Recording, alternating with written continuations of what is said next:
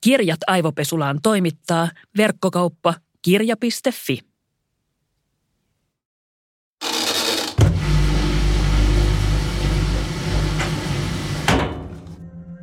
Meillä oli joskus alaasteella äidinkielen tunnilla ainekirjoituksessa otsikkona Jos minusta tulisi presidentti. Mä kirjoitin tällaisen aineen. Minä en aio paikata enkä parsia. Haluan vaikuttaa. Jos minusta tulisi presidentti, asuisin Mäntyniemessä ja omistaisin ainakin 20 koiraa. Laittaisin työttömät kiilottamaan eduskuntataloa ja yrittäisin poistaa laman. Toivoisin, että minun aikanani maailma olisi rauhallisempi ja pehmeämpi. Tekisin puistoja puskista kiitos. Ennen mies, nyt nainen. Tasa-arvo on tullut. No, musta ei tullut presidenttiä, vaan valtakunnan anarkisti ja aika monia muita juttuja.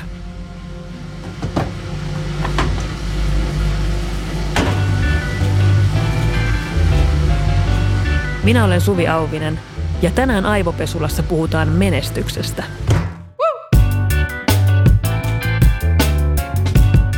Mun kanssa studiossa on sarjakuvataiteilija Ville Ranta.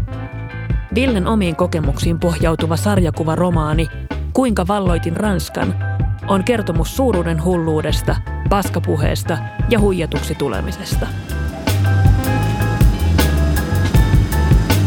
Auvisen aivopesula.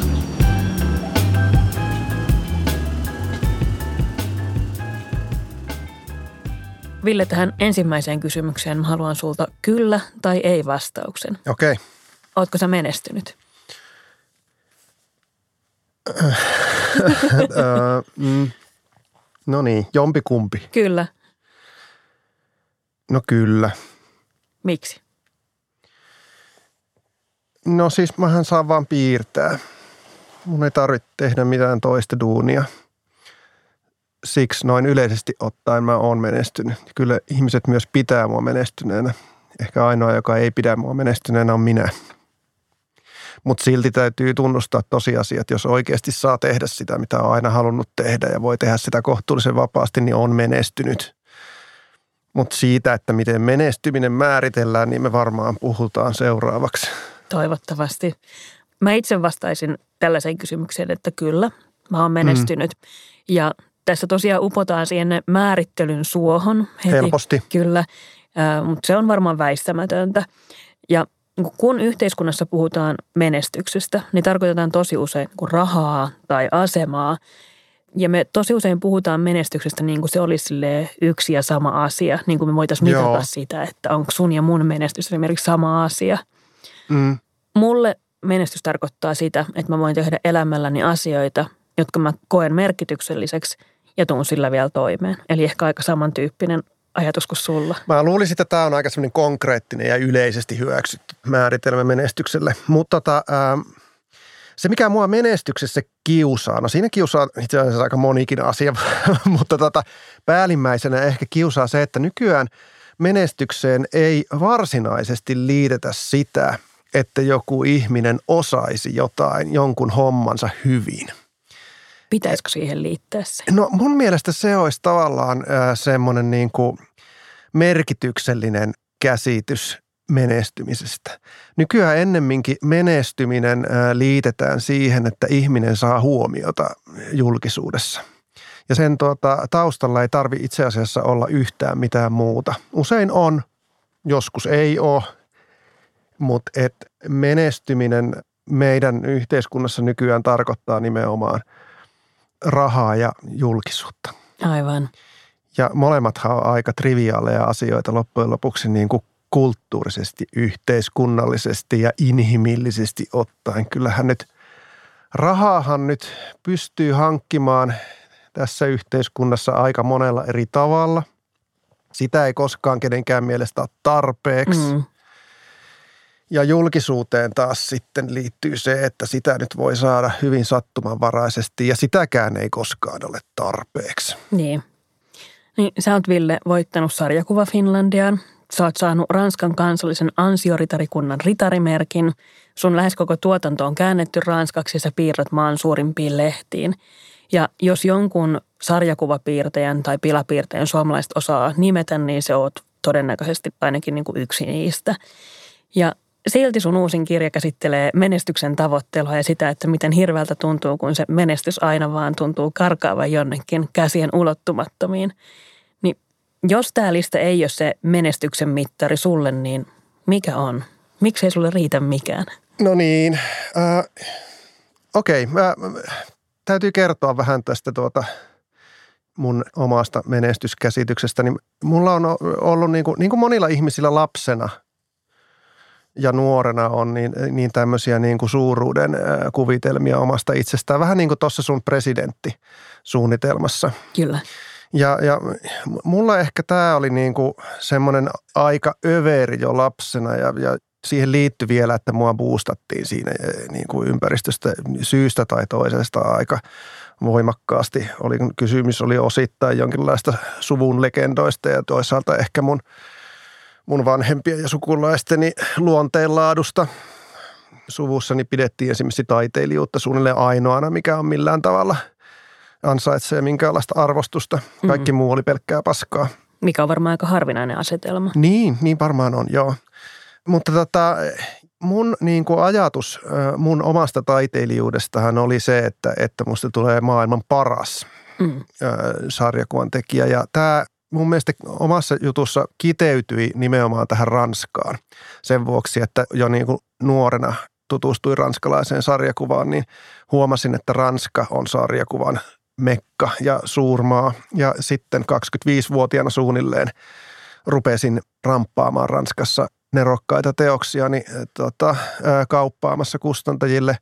Ja siis sehän lähti itse asiassa liikkeelle aika hyvin, että mä pääsin sitten siinä niin kuin eteenpäin. Ja ajattelin, pidin ilman muuta itsestään selvänä, että se on pelkästään ajan kysymys, milloin, milloin minusta tulee suunnilleen maailman kuuluisin sarjakuvan tekijä – ja tässä kesti niin kuin aika kipeän kauan ennen kuin mä hoksasin, että maailma ei ehkä ihan toimikaan näin. Siis nolon kauan. Kuinka kauan siinä kesti? Semmoinen kymmenen vuotta. Mutta siis sen ajatuksen murentuminen pikkuhiljaa, että minusta ei tulekaan maailman parasta ja kuuluisinta sarjakuvan tekijää ja esimerkiksi sellaisten asioiden niin kuin valkeneminen pikkuhiljaa, että mä oon itse asiassa aika paljon huonommassa asemassa kuin esimerkiksi ranskalaiset kollegat ja amerikkalaiset kollegat. Ja sitten mä aloin tajuta, että eihän musta tule, että en mä luultavasti koskaan saa edes Nobelia. Edes, mikä on aivan niin kuin Joka on jonkinlainen minimivaatimus oli siinä hommassa. Aivan. Mutta siis miten tyhmä voi ihminen olla? En ole yksin onneksi. Me, mm. me, siis me, mehän tota, tämä menestysdiskurssihan on hirveän voimakas meidän ajassa. Eikä siis niin kuin tällä vuosikymmenellä, vaan koko vuosisadalla ja koko viime vuosisadalla. Ja siis sehän on varmaankin syntynyt aika lailla 1800-luvulla. Se on sekoitus semmoista niin kuin romanttista taiteilijaideaalia ja sitten tämmöistä niin kuin porvarillista tämmöistä niin kuin menestyseetosta. Eli täytyy kilpailla ja kivuta ja olla huipulla. Ja sitten vielä meillä on nyt niin kuin vallitsevana muotona niin kuin tavallaan kaikkein, kaikkein semmoinen niin kuin kärjistynein ja, ja, ja ehkä sisältä tyhjin amerikkalainen versio tästä, tästä menestyksestä. Eli kun, että sinusta tulee tähti, jos mm. vain itse haluat tarpeeksi ja teet töitä. Näinhän me ajatellaan. Niin. Ja meidän ympärillä olevat ihmiset ajattelee näin. Kyllä. Ja koko toi tuollainen ajatus siitä, että, että me puhutaan vaikka siitä, että Suomi on niin hieno maa, että täällä voi kaupan kassastakin tulla pääministeri. Niin tätähän mm. nyt toitotetaan meille kaikkialla ympärillä. Joo, joo. Siis meidän ajattelu tarttuu tämmöisiin Kyllä. juttuihin.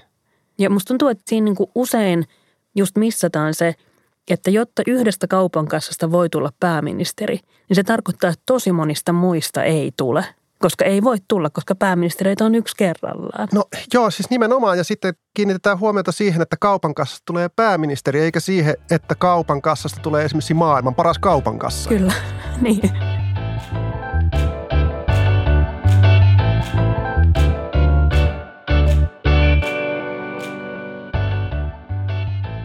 Miltä se sitten tuntui, kun sä kymmenen vuoden uurastuksen jälkeen pystyit hyväksymään sen, että et ehkä valloittanut Ranskaa ainakaan ihan siinä mittakaavassa, kun ajattelit? Syntyykö siitä katkeruutta?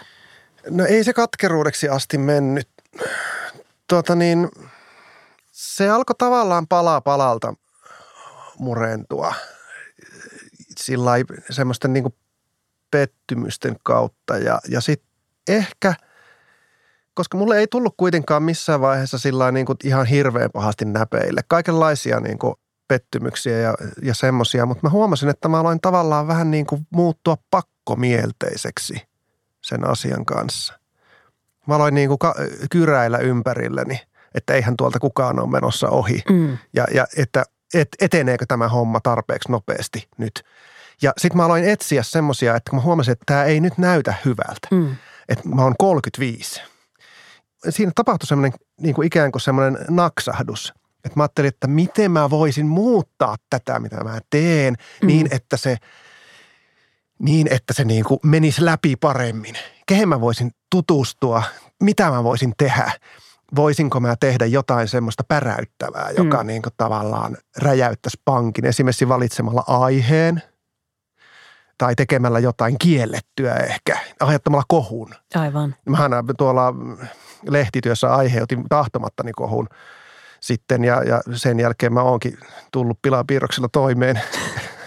Mutta sarjakuvan puolella tuommoista ei, tuommoista ei niinku tavallaan voi itse tehdä, se on aina sattumaa. Mm. Ja tämä olikin semmoinen, että mä mietin, että miksi, miksi mä onnistuin semmoisessa, jossa mä en yrittänyt onnistua ja sitten epäonnistun siinä, missä mä kaikkein eniten haluan onnistua. Ja, ja mä aloin muuttua siinä vähän semmoiseksi tuskaseksi. Ja, ja tota, mun kirjassa onkin mu- muutama kuvaus siitä, että silloin kun mulle tulee eteen joku hyvä tarjous – ja mä kuvaan sen nuoren Villen aina se, se niin kuin ryppynen paperipino kainalossa, mitä se on tullut esi, esittelemään, niin. mikä on sen niin kuin semmoinen omakohtainen, oma taiteellinen tuotanto, mitä se puristaa kädessä ja yrittää tarjota sitä kaikille. Ja sitten kun sille tarjotaan jotain muuta, niin se heittää heti olkansa yli ne, Kyllä. ne tuota, ruttuset piirrokset ja sanoo, että selvä, minä teen jotain muuta, jos se vaan kelpaa teille ja siis tämmöinen hän väsyttää ihmisen ja voi ajaa myöskin ihan todella surkeaan jamaan. Mm, niin se, jos hävittää itsensä siinä niin, samalla hävittää kun... itsensä. Ja siis itse asiassa mä luulen, että suurin osa taiteilijoista, ehkä noin 99 prosenttia on myöskin valmiit sen tekemään. Kyllä, menestyksen alttarille. Menestyksen alttarille heittää omat ideansa ja vakaumuksensa ja tämän tyyppiset asiat tosi useinhan me just ajatellaan, että, tai ehkä siinä yleisessä menestysnarratiivissa on just sellainen kaiku, että jos sä vaan niin riittävästi nyt teet töitä, niin siellä se menestys sitten odottaa. Mutta kun eihän se menestys ole no ei ollenkaan se sidottu siihen, siihen niin työn määrään. Ei, sehän nimenomaan ei, ei se siellä niin. ole. Siis mun yksi kans, yksi todella kunniaton ajatus tässä pakkomielteisessä menestyksen tavoittelussa oli se, että mä hoksasin, että eihän ne sarjakuvateokset, jotka on tehty kaikkein huolellisimmin – ja perusteellisimmin ja pitkän prosessin tuloksena on niitä, jotka menestyy, vaan aika usein menestyy semmoinen, joka on sattumalta. Noin vaan ei niin kuin tullut tehtyä. Mm. Ja monet menestyneet sarjakuvan tekijät vielä kuvaaskin sitä. Eh, ehkä tämmöinen, tämä on muuten monesti menestyneillä taiteilijoilla. Mä nyt puhun mieluummin taiteilijoista, mm. kun mä siitä eniten tiedän. Niin kuin tapaa myöskin kuvata sitä, koska niin se usein menee. Mäkin aina sanoin silloin aikanaan siitä niin kuin Muhammed-sarjakuvasta, että mm. mä tein sen kahdessa tunnissa, enkä mä ajatellut mitään etukäteen. Niin. Koska niin se oli. Niin. Ei mä ole siihen nähnyt mitään vaivaa. Mutta siis totta kai yleensä ottaen myös menestyneet kulttuurin tekijät tai taiteilijat ovat tehneet paljon töitä. Mutta sitten se menestys ei vaan ole suhteessa siihen – se tulee tai se ei tule. Ja missään tapauksessa se amerikkalainen juttu, että kun teet paljon töitä, niin, saa, niin ei mitään tämmöistä logiikkaa ei olemassakaan. Jos se menestys sit ei ole sidoksissa siihen niin työnteon määrään, niin onko sitten niin kuin joku muu asia, millä siihen menestykseen voi vaikuttaa? Vai onko se vaan siis niin kuin säkästä kiinni? Ei se siinä mielessä ole, että kyllähän nyt yleensä ne ihmiset, jotka on menestynyt, niin on yleensä ihmisiä, jotka on hirveästi halunnut menestyä ei se tietenkään tule ilmaiseksi, mutta se tulee silti sattumalta ja se ei tule kaikille. Ja tässä mielessä mä juuri haluaisinkin niin kuin tuoda esiin ihmisille, ainakin edes omaan alani ihmisille sitä, että ei niin kuin pitäisi sijoittaa sitä omaa tavallaan työtä tai mitata sitä oma, oman työn tekemistä sillä, että minkälaista kiitosta siitä saa, eikä ajatella etukäteen, että, että kuinka siinä käy. Mutta kyllä se meidän kulttuurisesti toisaalta on ihan mahdoton vaatimus, koska jos nyt ihminen, sarjakuvan tekijä vaikka etukäteen ajattelee, että tota, ei tästä mitään tule ja, ja tuskinpa saan edes koskaan kustantajaa, niin, niin kyllä se silloinkin muuttuu tavallaan liian raskaaksi. Mm. Mutta niinhän siinä kyllä suuri osa kirjailijoista ja taiteilijoista ei koskaan pääse edes siihen, siihen julkaisukynnyksen ylittävään kohtaan. Että kyllähän tämä on todella armoton maailma. Niin. Joo ja siis ihan niin kuin hirveitä Jeesusteluahan se on niin kuin meiltä täällä itkeä niin kuin mistään menestyksestä. Me ollaan kuitenkin molemmat ehkä omalla alallamme suht menestyneitä. Joo, mä aika usein ajattelen sitä, että mulla on ollut tuuria. Niin, samoin. Mä ajattelen, ajattelen itse, itse niin ja sitten kun mä sanon niin, niin sekin tuntuu olevan ihmisistä ärsyttävää. Mm. Ei, kun sinä olet tehnyt niin. kovasti töitä niin. ja sinähän olet hyvä siinä, mitä sinä teet. Mutta no ei noilla asioilla ole niin, se tuntuu mitään merkitystä. että joku ei ole uurastanut sen menestyksen eteen. Se on jotenkin hirveän mm. loukkaavaa niin kuin mun tekisi hirveästi mieli ainakaan niin kuin Jeesustella vaikka omista kirjoista, että minä vaan haluan, että, että joku ihminen lukisi sen ja saisi uusia ajatuksia ja saisi ehkä jotain uutta elämäänsä, mutta kyllä mä oon tosi kiinni niissä kirjojen myyntiluvuissa. Mä en haluaisi välittää niistä, mutta silti mä katson sillä että miksei tätä on mennyt enempää. Mistä tämä voi johtua? Ja sitten mä huomaan kadehtivani tyyppejä, joiden kirja myy 30 000 kappaletta, vaikka se kirja olisi musta ihan huono – vaikka mä ajattelin, että toi on mm. niin ihan turha kirja ja mä en olisi halunnut kirjoittaa sitä ja kenenkään ei ehkä olisi pitänyt haluta niin kirjoittaa sitä. Mutta silti ne niin kuin numerot on sellaisia, missä on kiinni.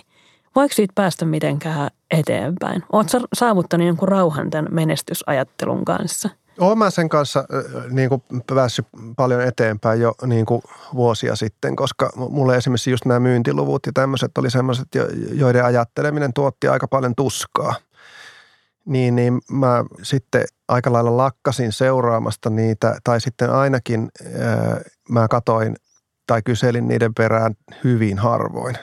En niin kuin kahta kuukautta kirjan ilmestymisen jälkeen, enkä välttämättä puolen vuodenkaan päästä, mm. vaan vasta niin kuin joskus ihan jälkeenpäin. Ja joskus sen ollenkaan, mä pelkäsin, että se vastaus saattaisi olla, saattaisi olla ikävä. Niin.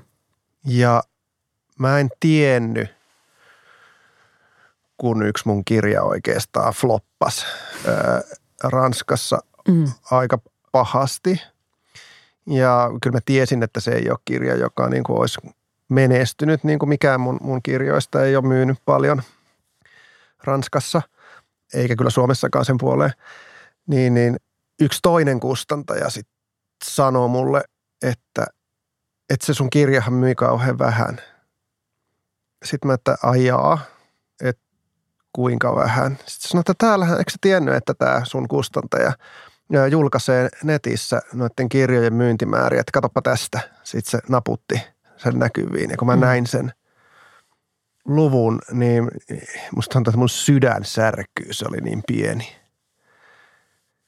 250 kappaletta. Niin. Se tuntuu ihan kauhealta. Niin. Se sun menestyksen tavoittelu kuitenkin aikaisemmin on ehkä ainakin niin kuin tämän Kuinka valloitin Ranskan kirjan pohjalta ollut aika sellaista obsessiivista. Kuinka pitkälle sä oot ollut valmis menemään saavuttaaksesi menestyksen? Onko sulla joku sellainen, tässä kohtaa huomasin, että homma on mennyt liian pitkälle, kun ajattelin, että voisin tehdä asian X? Öö, no joo, tämä kirja alkaa semmoisesta kohdasta – tuo kirja nyt ei tietenkään ole yksi yhteen todellisuuden kanssa, eihän mikään kirja edes voi olla. Mutta mä lähdin Ranskaan aika pitkäksi aikaa kotoa sillä sillä että mä vähän niin kuin pakotin mun läheiset niin kuin päästään mut sinne. Ja tota, mulla oli aika pieniä lapsia ja kaikkea. Niin, niin tota, se, se oli kyllä aika karua. Et en mä tiedä, häpeänkö mä sitä, koska tota, siitä on, on selvitty ja kaikki ovat varmaan toipuneet siitä. siitä. Mutta tota, en ole ylpeä. Mm. Se ei ollut reilua. Ja tota, mä tein sen sen vuoksi, että mä halusin menestyä. Mulla oli yksi, yksi suuri kuin suuressa, siis tämä kerrotaan tuossa kirjassa, mutta mun kaveri mm. Otti yhteyttä, että hänellä on uusi työpaikka. Hän on yhden Ranskan suurimmista sarjakuvakustantamoista kustannuspäällikkö nykyään. Ja että olisi kiva tehdä jotain yhdessä. Ja, ja mä olin niin kuin semmoisessa tilanteessa, että mä olin just niin kuin nämä flopannut kirja ja tämmöiset oli aika lähellä ja mä olin aika sillä niin kuin, olin juuri saanut kirjan valmiiksi, tunsin itseni tyhjäksi ja olin hyvin väsynyt tähän, tähän turhaan menestyksen tavoitteluun. Ja, ja juuri ajattelin, että, että mä haluan nyt niin kuin rauhoittua ja, ja yrittää löytää oman taiteellisen niin kuin tämmöisen ambitioni uudestaan ilman sitä pakkomielteistä menestyksen ja sillä hetkellä, kun se ihminen otti yhteyttä, niin tämä kaikki meni niin kuin viemäristä alas sillä sekunnilla. Ja mä olin taas aivan sillä niin kuin pakkomielteisempi kuin koskaan ennen, sanotaanko näin. Mm.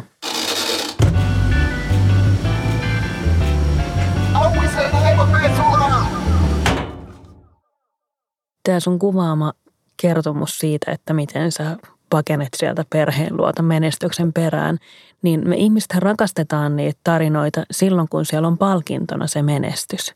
Mm. Mutta sitten se, että se kerrotaankin niin, että, että mä tein tämän uhrauksen ja ympärillä olevat ihmiset kärsi ja siitä ei seurannut mitään. Joo. Niin sehän on aika rankka tarina. Ja näitä on varmaan kuitenkin paljon enemmän kuin niitä, joista se niin menestys sitten seurasi siitä uhrauksesta. Niin, siis siitä on tullut, se, se menestystarinahan on monesti se, että ihminen uhraa jotain, jotain ja sitten saa sen menestyksen palkinnoksi ja semmoinen tarina pyörii meillä helposti mielessä niin. automaattisesti, voi jopa alitajuisesti. Niin. Tämä vanhemmuus on kiinnostava kulma kanssa tähän. Mulla on yksi tota, ystävä, jonka kanssa mä vähän aikaa sitten puhuin siitä, että, että niin minkälaisia ajatuksia herätti se, kun tuli itse vanhemmaksi. Ja tämä mun ystävä sanoi, että, että hän oli silloin joutunut tekemään valinnan, että hän aikoo panostaa siihen lapseen ja miettiä vähemmän uraansa. Ja musta se oli niin kuin pöyristyttävää, koska mä en ollut ikinä ajatellut, että tällaista valinnan mahdollisuutta on. Mm. Mä olin ajatellut, että ilman muuta sitten siinä vaiheessa, kun mä olen vanhempi, niin se lapsi tulee ykkösenä. Mutta sulla just on paljon kuvausta siitä, että, että miltä se tuntuu olla ehkä siellä menestyksen ja vanhemmuuden ristiaallokossa. Eikö se ollut sullekaan itsestäänselvä valinta, että tietenkin lapset ja perhe eka? Ei, mä en ole tehnyt koskaan sellaista valintaa. Mä tulin ihan, ihan vahingossa ja, ja yllättäen nuorena vanhemmaksi, mm. 24-vuotiaana. Ja, ja tota, en mä siinä niin kuin elämänvaiheessa tullut edes ajatelleeksi semmoista vaihtoehtoa, että mä olisin jotenkin pannut mun taiteelliset tai muut pyrkimykset syrjään ja alkanut jollakin tavalla niin kuin panostaa vanhemmuuteen. Se, se oli, en mä edes ajatellut sitä, että tämä asia on tapahtunut mulla eri tavalla. Ja mä oon tavallaan sillä no voidaan sanoa, että mä oon niin kuin kitkutellut siinä näiden kahden asian puristuksissa. Ja aika usein musta tuntuu, ja, ja niin onkin, että, että mulla ei hirveästi ole mitään muuta elämää kuin se taiteen tekeminen ja sitten se vanhemmuus.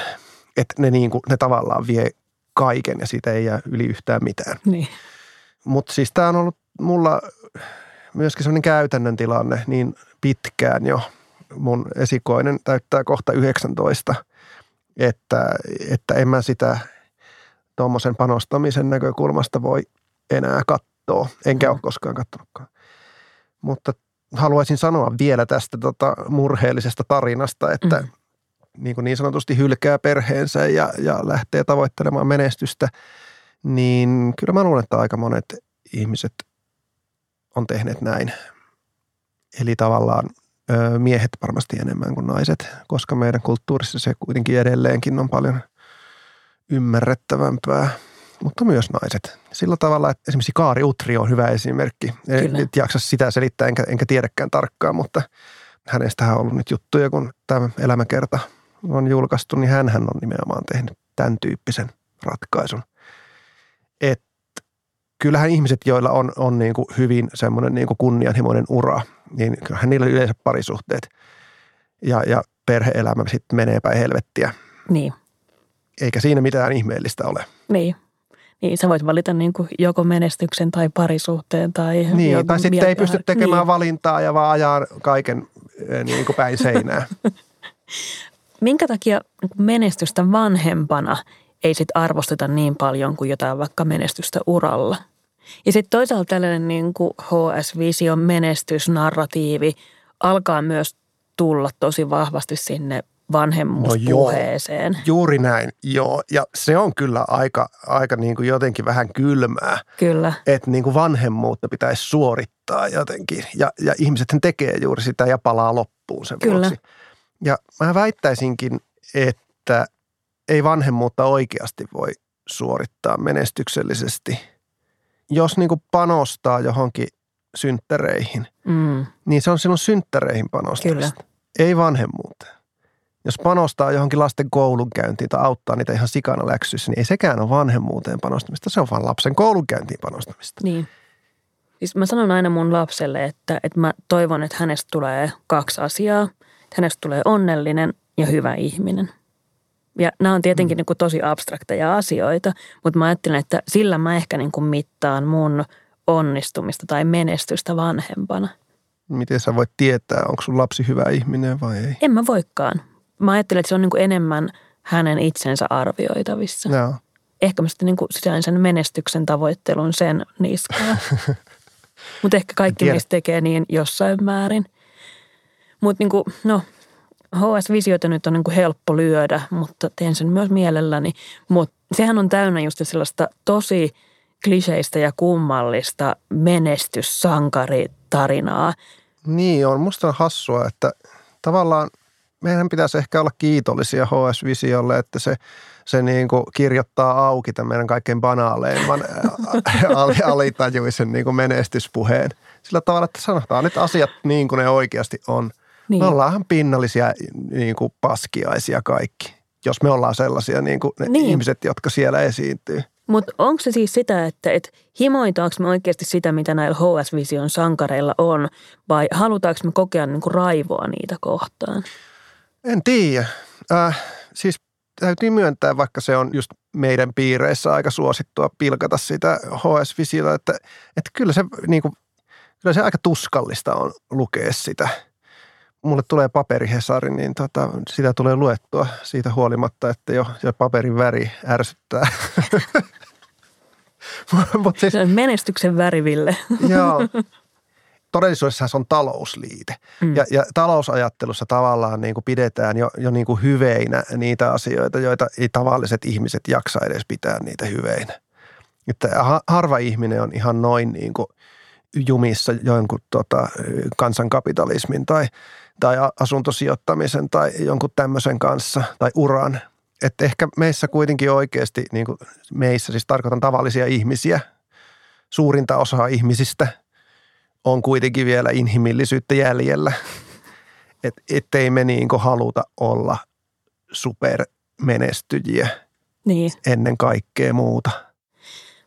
Onko olemassa mitään sellaista menestyksen määritelmää, joka ei tekisi ihmisistä onnettomia ja tuhoaisi planeettaa jatkuvan voiton tavoittelun merkeissä? Vai pitäisikö meidän ylipäätään päästä eroon menestyksestä? No ei varmaankaan. Mä en usko, että se on tarpeen, koska sekin taas sitten ehkä olisi aika painostavaa, että, että ei saisi menestyä. Onhan meillä ollut semmoinenkin tavallaan semmoinen yhteiskunta niin kuin menneisyydessä, jossa tavallaan ihmiset niin kuin nimenomaan häpeällä ja tämmöisellä painetaan alas omaan rooliinsa. Mm. Mutta siis mun mielestä menestyksen semmoinen hyvä ja kestävä niin kuin sekä yksilölle että maailmalle kestävä versio olisi se, että menestynyt ihminen on se, joka tekee jonkun homman tosi hyvin. Joka on hyvä siinä, mitä tekee. Mun mielestä semmoista pitääkin arvostaa mm. ja semmoista pitääkin ihailla. Niin. Koska jokaisella ihmisellä onkin oikeasti mahdollisuus olla jossain tosi hyvä. Mutta niin kuin läheskään kaikilla ei ole edes mahdollisuutta menestyä ja olla niin kuin toisia parempi, rikas ja kuuluisa. Ne on asioita, joita ihmisten ei edes pitäisi tavoitella. Hmm. Jos ei nyt nimenomaan sitä rahaa halua tehdä. Onhan, onhan varmaan, varmaan Björn Valrus, niin, niin, niin tota, rakastaa rahaa. Hmm. Ja, ja, ja, tai ei, ei välttämättä rahaa juuri, mutta siis taloutta ja tä, tämmöiset. Se, se on sen intohimo. Täytyy olla. Niin eikä siinä ole sinänsä mitään pahaa. Mutta se, että minun pitäisi piirtäjänä olla rikas ja kuuluisa, niin se, se on järjetöntä. Mm. Se, se ohjaa heti mut niin kuin sivuraiteelle siinä, mitä mun pitäisi tehdä. Eli tulla hyväksi siinä, mitä mä teen, eikä tulla rikkaaksi ja kuuluisaksi sillä, mitä mä teen. Vieläkö sä toivot tulevasi maailman parhaaksi sarjakuvapiirtäjäksi? Kyllä, joo, valitettavasti. Mutta tota, ää, nyt kun mun ikäiset ja mua nuoremmat ranskalaiset ja amerikkalaiset ja kanadalaiset ja brittipiirtäjät alkaa saada niitä Will Eisner-palkintoja ja, ja, ja näitä niin kuin kansainvälisesti arvostetuimpia sarjakuvapalkintoja, joiden ehdokaslistoilla minua ei koskaan nähdä, koska, koska ne raadit ei edes tiedä, mitä Suomessa tai joitakin ranskalaisilla pienillä kustantamoilla ilmestyy – niin, niin kyllä mä tulen saamaan tämän asian kanssa jonkinlaisen rauhan niin kuin jo ennen kuolemaa. Eli onko niin rauha menestyksen tavoittelun vastakohta? No joo, ehdottomasti joo, kyllä. Tietenkin rauhalla on useita vastakohtia, mutta, mm. mutta tota, kyllähän menestyksen tavoittelu nimenomaan on rauhan puutetta ja poissaoloa – mä luulen, että myöskin ne, jotka eivät ole sen vallassa koskaan olleet, niin pystyvät kuvittelemaan sen, millaista se on. Se on kuluttavaa. Se muistuttaa emotionaalisesti kateutta. Ja se tavallaan, niin kuin jos näin runollisesti sanottuna, niin se on sydämessä vähän samanlainen asia kuin kateus ja tavallaan jonkinlainen raivo. Se ei ole hyvä asia – se ei ole, se ei tee ihmiselle hyvää eikä siitä ole hyötyä mm. kenellekään. Ja sehän on ahneutta myöskin. Me voitaisiin vähän ehkä useammin muistuttaa itseämme siitä, että ahneus ja kateus ja tämmöiset asiat ei ole hyviä, vaan että ne on huonoja asioita. Meidän pitäisi pyrkiä niistä pois, eikä ajatella, että ne kasvattaa bruttokansantuotetta. Jos ihmiset niin kuin verissä päin haluaa olla parhaita, niin se saattaa olla avain Suomen menestykseen kansainvälisessä kilpailussa. Aivan. Tällainen niin kuin anti-HS-visio. Niin, niin just.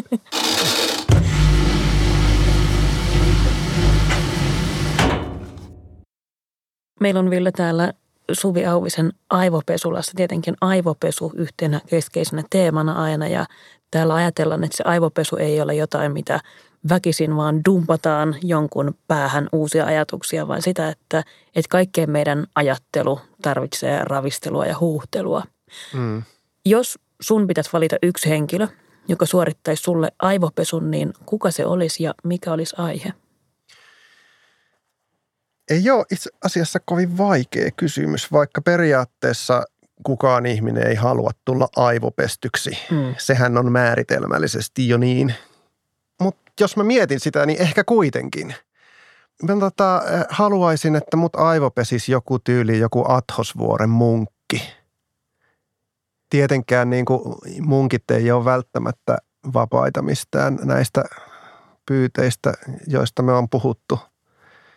Se ei siihen sisälly, mutta siellä on se mahdollisuus – ainakin semmoinen tyyppi, joka on ollut vaikka 50 vuotta jollain luostarisaarella kuokkimassa peltoa ja valmistamassa viiniä, niin, niin, niin se ei ainakaan varmaan kuvittele tulevansa maailman kuuluisimmaksi ihmiseksi, niin semmoiselta mä voisin ottaa aivopesun. Se voisi olla jotain päräyttävää. Kuulostaa hyvältä. Kerro mulle sitten, kun meet, niin mä tuun mukaan. Kiitos Ville Ranta. Kiitos.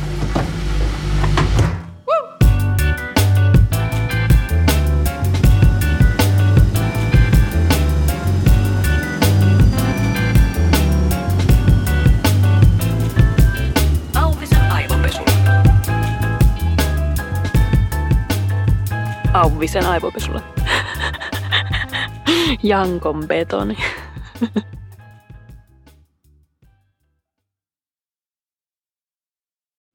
Kirjat aivopesulaan toimittaa verkkokauppa kirja.fi.